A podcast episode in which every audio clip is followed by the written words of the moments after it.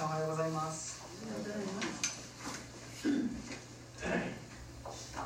います。今日はですね使徒の働きを離れて、えー、主題ですね、えー、メッセージをしたいと思うんですけれども今日は皆さんと一緒に人間の価値その命の価値について、えー、聖書は何と言っているのかということを一緒に見たいと思うんですね。でなぜこの箇所を選んだかこういうふうなメッセージにしようと思ったかというとやっぱり自分の息子の誕生が大きかったですね、えー、皆さんたくさんお祈りしていただき本当にありがとうございます。無事に生まれて今はガブガブのおっぱい飲んで元気に育っています。ありがとうございます。本当に出産に長かったですけれども立ち会えて本当に良かったなと思ったんですね。生みの苦しみっていうのがはっきり分かって。本当に出産って命がけなんだなと思ってまあ心からその後お母さんに、えー、会ったんですけど退院した日に「お母さんありがとう産んでくれて」って本当に心から思いました。いやもうお母さんすごいな。お母さんたちすごいな。もう産んだってだけでもう1000点満点で。素晴らしい思いました。本当に命って不思議だな。そして本当に何だろうな。奇跡なんだな。生まれてきたのってことをこう改めて感じることができました。でそれでやっぱりなんか人の命の価値っていうことについてなんかこう自然と、ま、そういうことを考えるようになって、えー、自分はもちろん神様に許され愛されてるっていうことを信じているんですけれどももう一度私たちの価値は何なんだろうか。神様に私たちはどういうふうに見ていてくださるのか神様は。ということをもう一度皆さんと分かち合いたいなというふうに導かれて、今日今日この箇所この箇所から一緒に見ていきたいなというふうに思っています。ある人がですね人は自分が何者かという認識の通りにしか生きることができないというふうに語っていたことを聞いたことがあります。自分は何者か。そしてその通りに人は生きてしまうんだ。いやむしろその通りにしか生きられないんだとその人は語っていたんですけれども自分はダメな人間また価値のない存在だ。他人に迷惑をかける存在だ。賭けだらけの存在でそんな自分が嫌だ。そんな否定的な自己認識から否定的な言葉が繰り返されていくんですね。そして気づくと自分が認識している通りに歩んでいるということもあるのかもしれないなというふうに思います、まあ、自分自身はですね自己認識の通りにしかではないと思うんですけれどもでもやっぱりそういうふうな言葉をまた意識でいるとやっぱりそこに向かっていく。また導かれていくなっていうことは感じます。ここで皆さんに質問ですね。あなたは自分を何者だと認識していますか？自分はこれだ 自分は例えばですねさっきのようにダメな人間だと思ってるのか。それとも今日の賛美の通り私は神の子。だ 思ってるのか。それともイエス様にただ愛されてるんだ。と認識してるのか。まあその認識の違いからまあ少しの小さな違いかもしれませんけれども歩んでいくうちに大きな違いになっていく。ということは私たちの経験から分かっているかなというふうに思いますなので私たちは今日もう一度ですねこの人間の価値神様に本当に愛されてるんだということを今日のメッセージを通してもう一度受け取っていきたいなというふうに思うんですね。私たちが見る自分じゃなくて神様の目に私はどういう存在なのか。神様は私のことをどういう価値を持って見ておられるのかということをもう一度受け取っていきたいと思っています。今日は聖書が語る人の命に価値がある理由、まあ、大きく3つですね。本当はいっぱいあるんですけどまだ3つ大きく見たいと思うんですね、え、1つは人は特別な存在として作られたから2つ目は神によって作られた唯一無二の作品だからです。3つ目が神が究極的な代価。つまりこれはイエス様のことですね。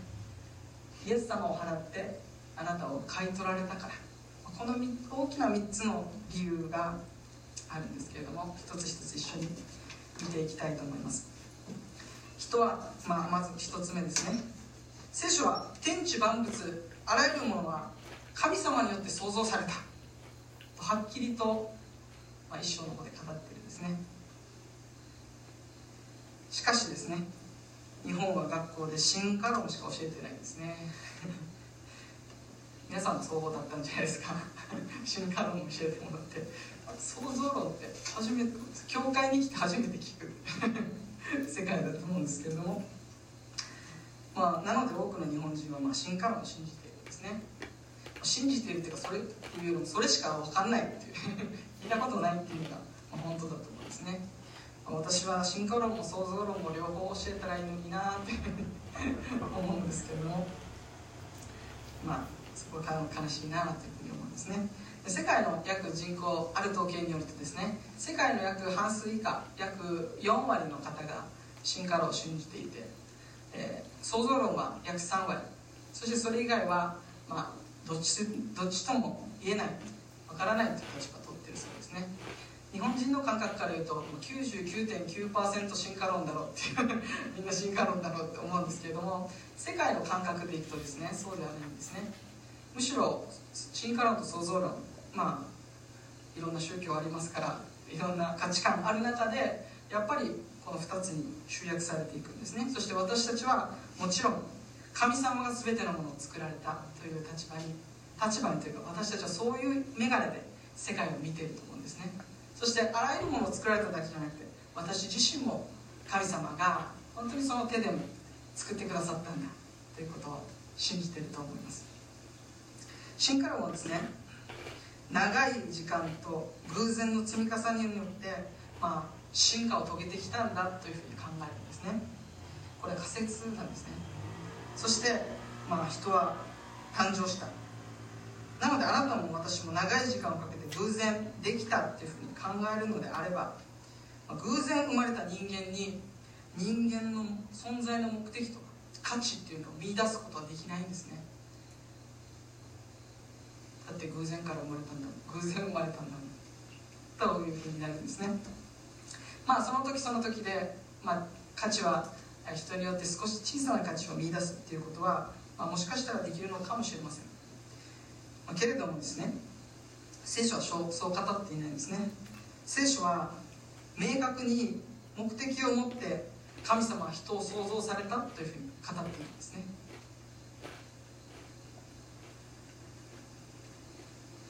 なので私たちは人の価値また人の生きる意味目的そして歩む方向性をはっきりと知っていると思うんですね。神様はなぜ私たちを創造されたのか。それはまあたくさんあるんですけれども理由がね。でも大きく言うと神様の栄光のため。にまた神様の栄光を表して神様を礼拝して神様を喜んで神様と共に生きるために。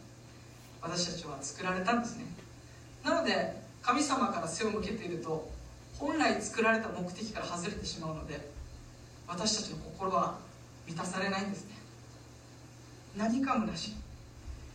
何か悲しい。何か本当の喜びと充実感がない。というのはそれが原因なんですね。なぜなら神と共に生きるために人は作られたと聖書を語っているから。そして神様を信じて神様と共に生き始める時に私たちはこう神様の作られた目的に沿って生きるので喜びと感謝とが溢れてくるんですね。皆さんそうだったんじゃないですか？どうですか？あんまりそうかなって思ったりする人もいるかもしれませんけれどもじゃあ逆に本当に神様に作られてないと考えるなら私たちはどういう生き方に なっていたでしょうか。あなたや私の存在が偶然なのか。それとも目的を持って作られたのかというのは真剣な問いかけなんですね。私たちの生き方と価値観をに大きな影響を及ぼすんですね。もし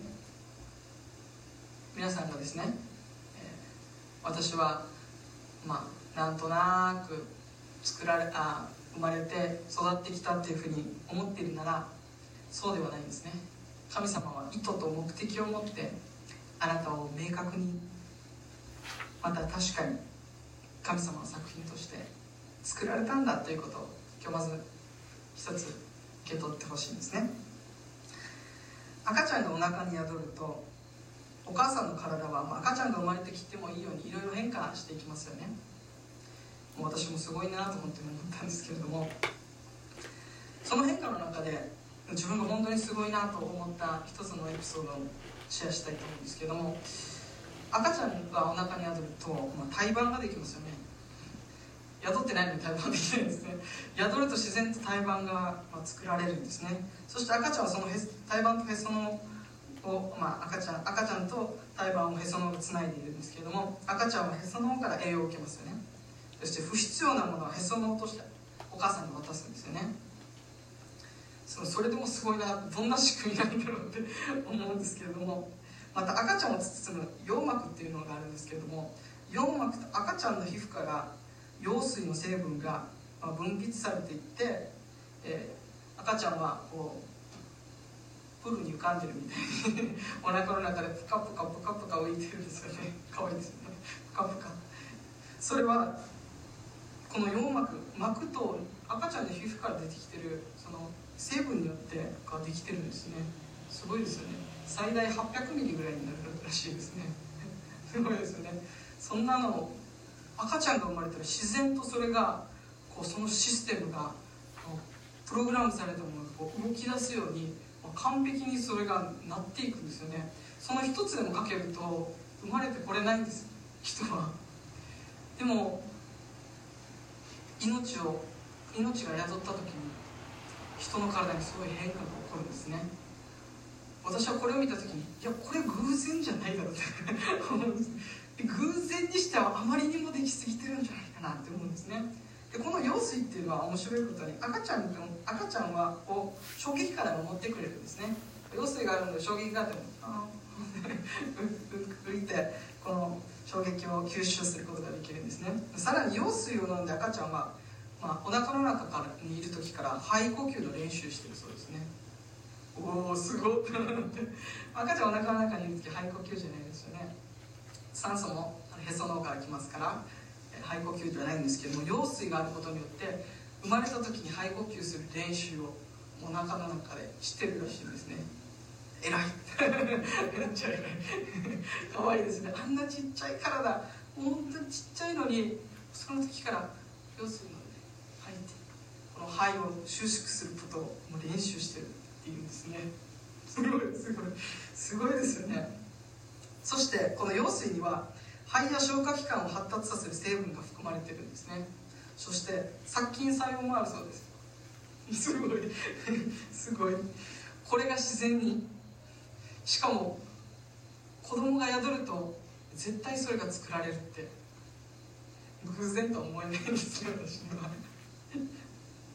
いや偶然それができたっていうふうにもう信じてることがすごいなって逆に思ってしまうんですけど自分は。いやこれは明らかに知恵を持った方が私たち人間の中にそのようにプログラムしてくださったっていうふうに考える方がまあはるかに合理的だなと私は思ってるんですね。あんなちっちゃな赤ちゃんの中に60個の細胞があってたくさんの器官があってその器官一つでも抜けると生きることができない。約4 8センチの平均4 8センチ3 0 0 0グラムらしいんですけれどもそんなちっちゃな体に本当に素晴らしい機能が生きるための機能が全部備わって生まれて出てくる。て すごいですよね。これは偶然でしょうか。私はこれは本当に神様がそのようにプログラムしてくださり神様の見ての中で人が作られたからこそ綿密に作られて設計されたからこそ人が生まれてこれる。しこういうふうな完全な状態で私たちは生まれてくることができると思います。これがね偶然だったらすごいですよね。すごいすごいっていうかなんかもういろんなものそれこそ盲目的にこういろんな論理を飛び越えてるんじゃないかなと私は思うんですけども。進化論もまた一つの信仰なんですね。仮説と実践実験によって、え、科学は証明されていくんですけれどもその仮説と実験が繰り返すことができない。突然飛び越えてそうだったんだろうぐらいな感じで 考えるんですけれども。でも一番自然なのは神が全てを作られた神が何でもできる神様が私たちを作られた。これが一番シンプルで本当に分かりやすい。し理にかなってると私は思うんですね。もちろん信じてますよ。信じていると同時にあ本当にこれがあそのまま自然と理解できまた信じることができるなというふうに思うんですね。神様は天と地を作られたんですけれどもその最後に人間を作られたと聖書に書いてあるんですね。そして人間だけ特別に神様はあ我々の似せて人を作ろうというふうに書かれているんですね。他の動物たちはそんなふうには書かれていないんです。人間だけ神様の似姿に似せて作られたと聖書は語っているんですね。どこが似てるのって 思いますよ皆さん。どこが神様に似てるんだろう。私自分を振り返ってですね。全然神様に似てるなと思うんですけども。それは姿形が似てるとかいう意味ではないんですね。それは神様と同じ霊的存在として作られたということです。そして、えー、神様を崇める神様と交流する存在として作られたというんですね。なので人間以外はもう自分よりも偉大な存在を礼拝するとかっていうのはないんですよね。皆さん猫があれ神を礼拝してるところ見てください。ますかまあ同じ猫界のボスを慕うことありますけど神それ以上猫以上の存在、まあ、人間を人間を尊敬することはあっても礼拝することはないと思うんですね。山城先生の家にも猫がいて山城先生は尊敬されてないっていうふうにおっしゃってたんですけど人だけが自分よりも偉大な神を神の存在を認めまた神の心から礼拝することがをするのは人間だけなんですね。それが神様の似姿に作られたという意味なんですね、そしてそれだけじゃなくて人の心には善悪を知る良心というのが与えられています。犬猫はちょっと悪いなっていうことが分かるんです。でも良心は与えられていないんです。良心というのは私たちの損得とか関わりなくこれがダメだとかこれがいいってことを私たちの両親は判断してくれるんですね。なので、えー、聖書を知らなくても人はこれはダメだと。かこれはやっちゃいけないっていうことが分かるんですね。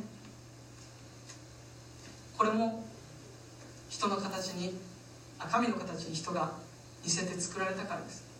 神様は義とそして愛と裁き裁くお方である。なのでその神様の性質が私たちのうちに神様の見姿に作られているということなんですね。で創世記2章の7節に神は大地の塵で人を作りその花に命の息を吹き込まれた。それで人は生きるものとなったというふうに書かれているんですね。面白いことは人間の体の成分っていうのはまあ地の塵と同じ成分らしいです。成分的にはですね あのチリと、うん、チリですね。あの普通に駐車場にあるあのチリと一緒ですよ。成分としては。面白いですしかも人間のあの人間を、えー、形作ってるものまあ例えばアンモニアとかいろいろ成分がありますね。それを、まあ、材料費だけ計算すると人間は約3000円だそうです。材料費だけで考えるとですね計算すると3000円です。いや人間そんな安っぽくないって思いますよね。一車で引いて3000円ですもないですよね。私たちは両親が与えるか知ってるんです。人は価値ある存在だ。誰から教えられたわけでもなく人は高価で尊く価値ある存在だと人は知ってるんですね。それは神様が私たちのうちの両親を与えてくださったからです。なので、まあ、人はですね土から来たから土に変えるっていう表現をするのはそのためなんですね。成分と一緒だから土に変えるっていうのはそういうことです。土葬してなくなるのも土と同じ成分を選ぶんで。すしかし大地と同じ成分である人間に神様は命の息を吹き込まれたという書かれているんですね。でこの命の息っていうのは霊と魂神の霊霊と魂が人に吹き込まれたから人は生きるものとなった。と聖書は書いているんですね。まあその逆聖書は死っていうものに対してそれは魂と霊が肉体から離れること。これが死なんだと言ってるんですね。私もですね小さい頃ですね、えー、大好きだった新エルあ私の以前の新エルサレム教会の牧師先生のお母さんが亡くなった時に亡くなってすぐ小さかったですけど見る機会があったんですね、えー、本当に何だろうなまだ生きてるんじゃないかなっていうまだあ白くなりきってないような、まあ、状況だったんですけども本当に死んでるのかなって思ったんですね。であの時のことを振り返ると死って何だろうって考えた時に聖書が語っているように霊と魂の肉体から離れることあそれが死なんだって分かった時にものすごいもうなんだろうな腑に落ちた。あ霊と魂がここにあるからこそ私たちは生きているんだというのが聖書が言っている生きる。だから神様から離れて私たちの霊と魂があるからこそもう大地と同じ成分の3000円のような 材料費だけで言うと3000円のような私たちに命の息が吹き込まれたからこそ人は価値ある存在であるんですね。だから私たちの外側だけ見ると価値ないように見えるそういうことなんですね。実はその深いところに私たちの本当の価値っていうのがあるんだっていうことを聖書は語ってるんですね。なので自分の表面だけに価値ないとかって言わないんです もっと深いところにあなたの素晴らしい価値を神様は見出してくださっているんですね。神様は人間を神の形に見せて作り神の命の息を吹き込まれた特別な存在として作られたからこそ人間には価値があるんだと聖書は語っているんですね。2つ目神によって作られた唯一無二の作品。だからなんです。神様は人を作られたっていうふうに書いてるんですけどいつどこで神様は私たちを作られたのでしょうか？ちいちゃいかな？はい。皆さん一緒にお読みしましょう。詩篇の139編の13節です。せーの。あなたこそ私の内臓を作り母の体内で私を組み立てられた方です。ここに母の体のうちで私を組み立てたというふうにこれダビデが語ってるんですけども聖書は人は母の体つまり子宮ですよね。地球のうちで神様がその見てを持って組み立ててくださったんだというふうに語ってるんですね。これ面白いんですけれどもこの組み立てたっていう言葉言語ではあ編むとか、えー、刺繍とかより糸による刺繍とかっていう意味があるんですね。どういう意味かというとより糸ってことは2つの糸を、まあ、ねじって編み込むわけなんですね。でこの編み込んで作られたというこの表現が面白いことに私たちの設計図である DNA と同じなんですね。DNA って二重らせん構造っていってこう編み込まれたような形をしてるんですね。つまり神様は私たちを本当に私たちの DNA を組み立ててくださった。私たちの設計図をこれをこう鼻はこう目はこう神様がしてくださっているっていうことを想像ができるんですね。私たちはなのでここから分かることはこの言葉から表現から分かることは神様は私たちが母の体で受精したその瞬間に神様はその御手を持って私たちを作り始めてくださっているということなんですね。すごい。受精のあの瞬間に神様の創造の御業が母の体の中で起こる。そしてその受精は神様の創造の御業なんだ。ということが分かるんですね。でなんですけどもう一箇所見たいと思うんですね。次の箇所ですね。はい。エレミア書1章の4節から5節。これは神様がエレミアに与えた言葉なんですけれども証明の時に与えた言葉なんですけども一緒にお読みしましょう。せーの。私はあなたを体内に形作る前からあなたを知りあなたが母の体を入れる前からあなたを性別し国々への原として定めていた。あなたを体内に形作る前から形がまだできてる前できる前から神様はエレミアを知っていたって そしてエレミアを選んでいた。エレミアを性別していた。国々の預言者として定めていたっていうんですね。すごい神様の選びと恵みがここに書かれてるんですね。つまり人の形がなんとなくできてから人なんじゃなくて神様の目にはあの受精した瞬間に神様は人として認識しておられるっていうことがここから分かるんですね。形作る前からエレミアのことを知っていたんです。すごいですよね。エレミアのことを神様は知っていてくださったんですね。すごい。日本では悲しいことに法律でですね妊娠22週までは中絶することが許されていますね。しかし聖書によると中絶は罪であるということがはっきりと分かります。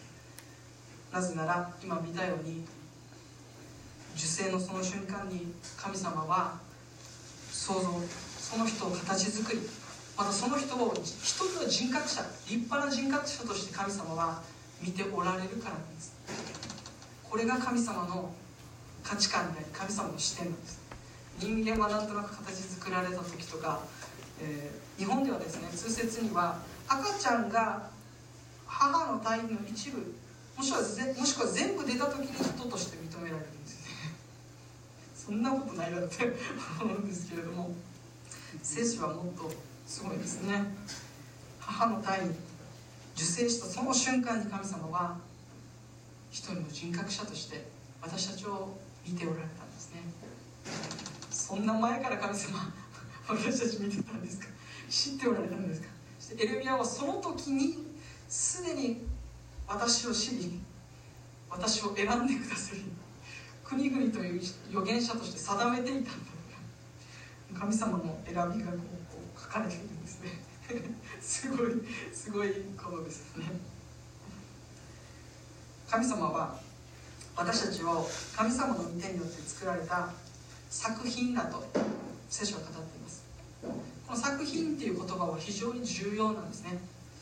よく作品と製品の違いっていうことを語られるんですけれども製品っていうのは工場の生産ラインで作られる大量生産できるものですよね。製品っていうのは。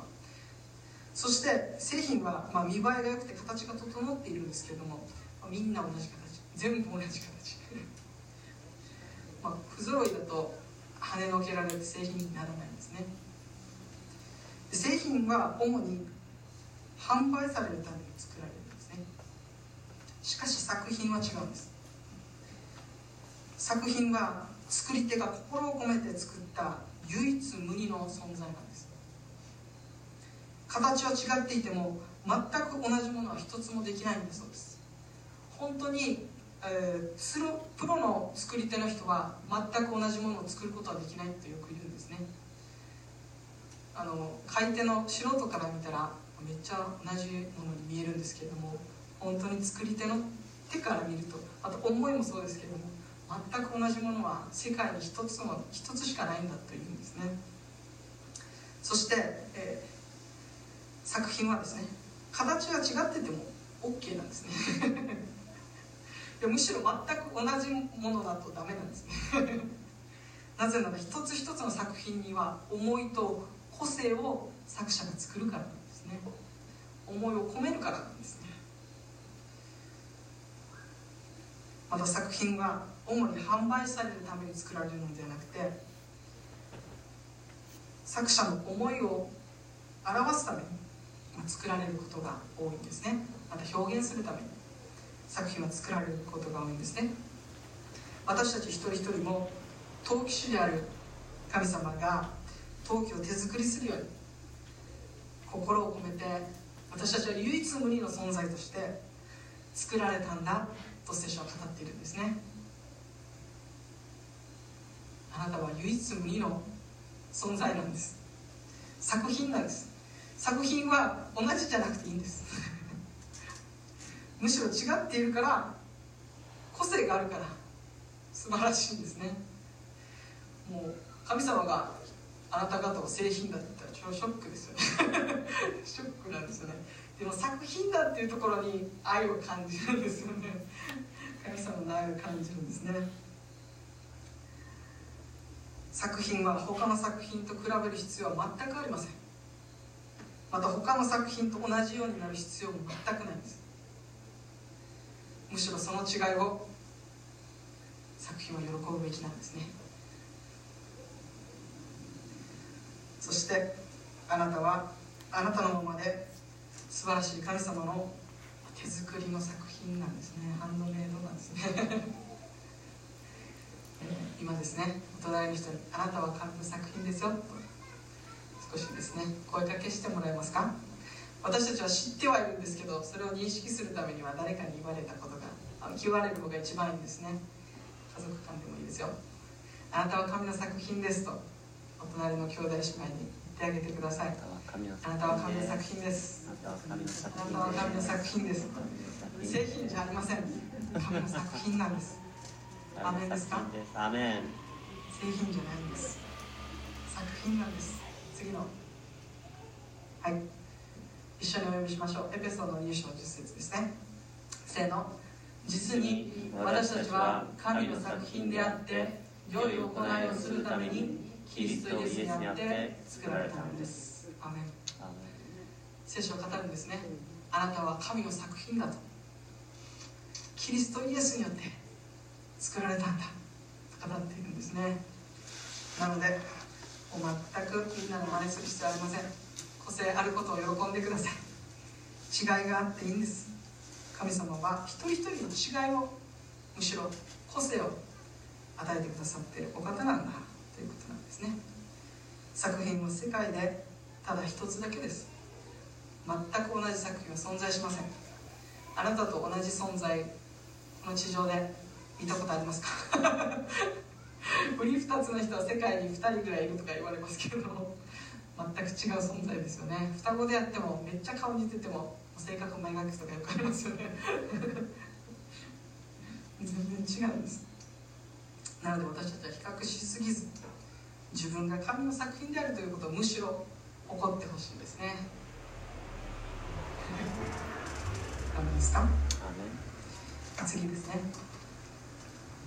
ガラテア一章の15から16ですね。一緒にお読みしましょう。せーの。しかし母の体にある時から私を選び出し恵みを持って召してくださった神が違法人の間に御子の福音を伝えるため御子を私のうちに提示することを良しとされた時私は別にに相談することをせず続いていくんですけども。これパウロが語った言葉なんですけれどもパウロは母の胎にいる時から神様は私を選び出してください。また恵みを持って召してくださったんだ。エレミアと一緒ですよね。そしてパウロはここで明確に作られた目的が私にあったんだと告白している。それは違法人の間に御子の福音を伝えるためだ。このために私は作られたんだ。ということをパウロはここで告白してるんですね。青年パウロが復活のイエス様に出会って違法人選挙に召しを受けたのは使徒の働き9章です。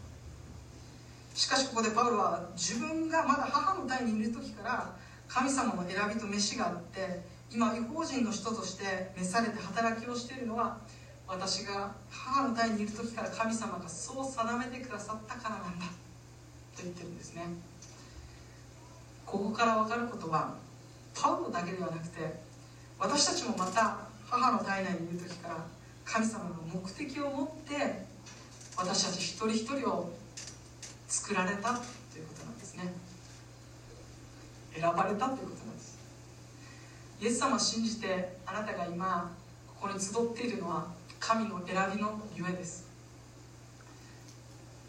なのでもそんなも選ばれてるんだなと作りながら思ってたんですね。ああのお腹の中でまだ本当にちっちゃいこれぐらいの時から。神様は本当に自分の息子を見てくれて愛を持って計画とメッシ度選びを与えてくださっているんだなと。思う時に自分の子供をこうしなさいとかって言っちゃいけないなって改めて思わされたんですね。私たち私は本当に、神様から子供を預かっている。だなってこう改めて思わされるんですね。子供は私のものではない。支配の所有物ではない神様が与えてくださったこの子を育てるために私に責任を、まあ、神様は委ねてくださったんだなと思って今感謝して育児を始めて。育児というか育児になってるのか分かんないんですけどフォローしてるっていう感じなんですけども。うんだなと思うんですね。私たちは自分の夢や目的の実現のために究極的な存在しているのではないんですね。そうではなくて神様の夢や目的の実現のために私たちは作られまた今生かされているということです。そして一人一人具体的にはパウロのようにその飯とか選びっていうのは違うんですけれども究極的には神様の栄光のために私たちは召されているっていうその一点に集約されていくんですね。なぜあなたは作られたんですか？生きてるんですか？神様と共に生きて神様の栄光を表すためだ。そして神様を礼拝するために私は作られたんだ。というのが聖書が語っている人の存在意味である目的なんですね。それ以外のことは神究極的には本質的なものじゃなくて枝葉のことなんですね。本質はそこにあるんだと聖書は語っているんですね。なので私たちは毎週礼拝して神様と共に生きるというのは作られた目的に沿った生き方なんですね。神様は計画を持って私たちを母の体の中で唯一無二の作品として形作ってくださったので人には価値があるんですね。3つ目最後ですね。長くなってますけど神が究極の代価を払ってあなたを買い取られたからあなたには価値があります。私たちの周りにはさまざまな目があると思うんですね。親とかパートナーとかまた友達とか社会の面もありますよね。でも私たちが本当に見つめるべき目っていうのは私の目にはあなたは高価で尊い。私はあなたを愛しているという神様の目を私たちは見つめる必要があるんですね。それ以外のものを見てしまうと自分が高価で尊いなんて思えないんですね。よくありのままのあなたは素晴らしいって聞きませんか？聞くと思うんですけども私はそうは思わないですね。ありのままの自分は、まあ、もちろん神様に作られた作品だから素晴らしいとは思います。しこの世界で私っていう存在は一人しかいないからもちろん素晴らしい存在です。しかし私のいい部分もあるけど卑怯でまた弱さもたくさんあるなと同時に思うんですね。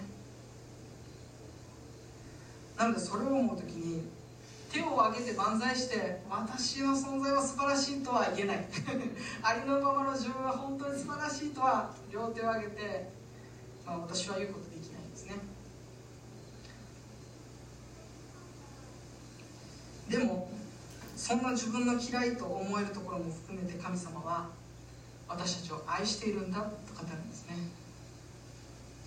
いいとこだけ見てあなた素晴らしいね。愛してるよ。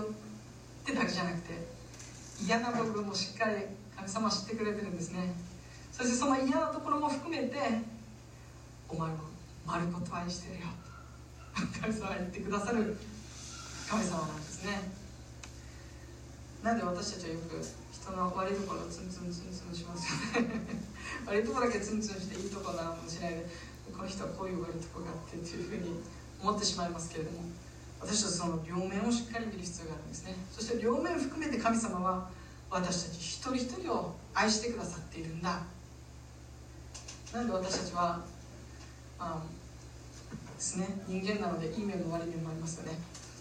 あるんです。私もたくさんあるんですけれども。そうであっても愛してくださるお方がいるんだ。というのが聖書のメッセージなんですね。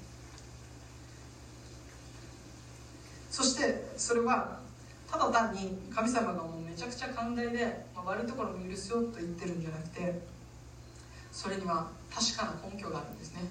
それはその私たちの嫌いと思うような罪のためにイエス様が十字架にかかってくださったからイエス様は神様はイエス様を通して一人一人をありのままで受け止める神様なんだ。受け止めることができるんだと聖書を語ってるんですね。神様は私たちの命とイエス様の命を天秤にかけてくださってイエス様の命を捧げても私たちのことを守りまた救いたいと思われたんですね。2000年以上前に。いやもっと言うと世界のもとに置かれる前から神様はそれを選んでくださった。一人子イエス様。もうイエス様以上の代価はないんですよね。究極の代価なんです。神様にとって。この代価よりも私たちの方が価値があるんだとイエス様は神様は私たちの価値を認めてくださったんですね。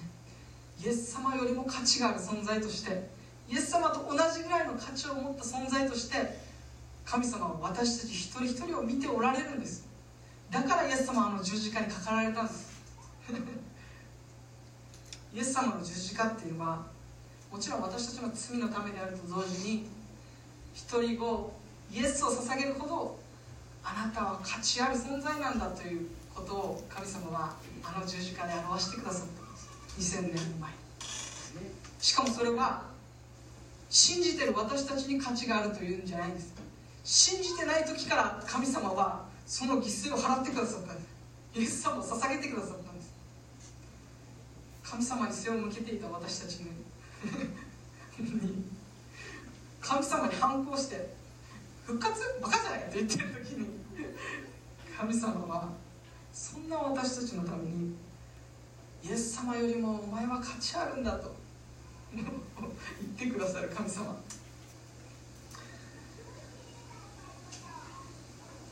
このイエス様抜きにした人の価値観っていうのは彼ですよね。でも独り子独り子を捧げるほどにあなたがあなたには価値があるんだという時に本当にいい意味で重みがあるんですよね。そしてイエス様は本当に2000年前に十字架にかかられたんです。2000年も前に私は許されてたっていうのは2000年前に私を愛してくださりそして私の罪のためにイエス様が十字架にかかってくださりイエス様のあの命と同じぐらい私を価値ある存在として見てくれていたんだ。そんな大きな愛で愛してくださったんだ。あ感謝しますっていうのがあの賛美なんですね。いい子だから。神様愛してるから神様を愛したんじゃないですね。神様がまず私たちを愛してくださったんですね。次はそう。今日の主題ですね。一緒にお読みしましょう。イザヤ書43章4節ですね。せーの。私の目はあなたは高価で尊い。私はあなたを愛している。アメン。神様の目にはあなたはイエス様と同じぐらい高価で尊い存在なんだそしてあなたを本当に心から愛してるよと神様は言ってくださるんですね。すごいですよね。すごいんです私たちは自分を見るときに落ち込みます。そして自分だけを見ると自分の価値を見出すことができなくなるんではないでしょうか。しかしイエス様の目を見るときイエス様が私をどう見てくださっているかと見るとき思うときに私は初めて自分に価値ある存在だということ自分を肯定すること本当の意味で肯定することができると思うんですね。イエス様の十字架を見上げてそしてイエス様のあの十字架のうちに自分の価値を見いだすことができる。これが聖書のメッセージだと思うんですね。イエス様の十字架のうちに神様の愛が表されていてその神様の愛に出会う時に神様に愛されている自分を受け入れることが初めてできるんですね。イエス様のあの十字架を抜きにしたら私は私はですね私は自分を肯定することなんて到底できません。しかしイエス様の十字架によって愛されてる許されてる私なら自分を肯定し受け入れることができるんですね。イエス様があの愛で愛してくださったならその自分を愛そうと私は思うと思うんですね、まあ、私たちは何回も教会に来てこのメッセージを聞いていると思うんです。愛愛されてるよと。許されてるよと。価値ある存在なんだよと。聞いているんですけども私たちは評価の世界に生きてるのでまた本当に存在を愛してるっていう世界じゃなくてやっぱりどうしても生産性とかまた貢献してるかっていうことによって価値を測られる世界に生きているのでこのことを忘れてしまうんです。なので私たちは何回も何回もそれでも愛してるよ。それでも愛してるよ。一人子イエスと命ほどお前は高価で尊いんだという神様の声を聞き続ける必要があるんですね、まあ、多分ですね私は私たちはですね愛されることに慣れてないんだと思うんですね。自分の横もですね慣れてないな。ってマミが駆け寄ってきて。も それですその愛を素直に受け取れないなと思うんですけれどもだからこそ私たちはいい面も悪い面も全て知っていてそれでも愛してるよと。イエス様の十字架によってそれでも愛してるよと語ってくださる。神様の言葉に信頼してその言葉に私たちの土台をやっぱり築き上げていく必要があるなというふうに思っています。最後にですねもう一度この御言葉を皆さん一緒にお読みしてメッセージを終えたいと思います。イザヤ書43章4節ですね。せーの。私の目にはあなたは高価で尊い私はあなたを愛している。お祈りします。愛する天のお父様あなたの皆を褒めたたえます。神様あなたは私たち一人一人をそのその母の態度奥深くであの受精したその瞬間に神様あなたはその見てを持って私たちを目的を持って形作ってくださってくださったこと心から感謝します。そしてまだイエス様神様あなたに背を向けていた私たちにもかかわらずあなたは一人子イエス様を捧げても私たちを救いたいその命を守りたいとそして罪を許し永遠の命を与えたいと。私の子供にしたいと。あなたが私たちに近寄ってきてくださったことを心から感謝します。そして今あなたを信じ神様本当にあなたの愛を知ることができたこと感謝します。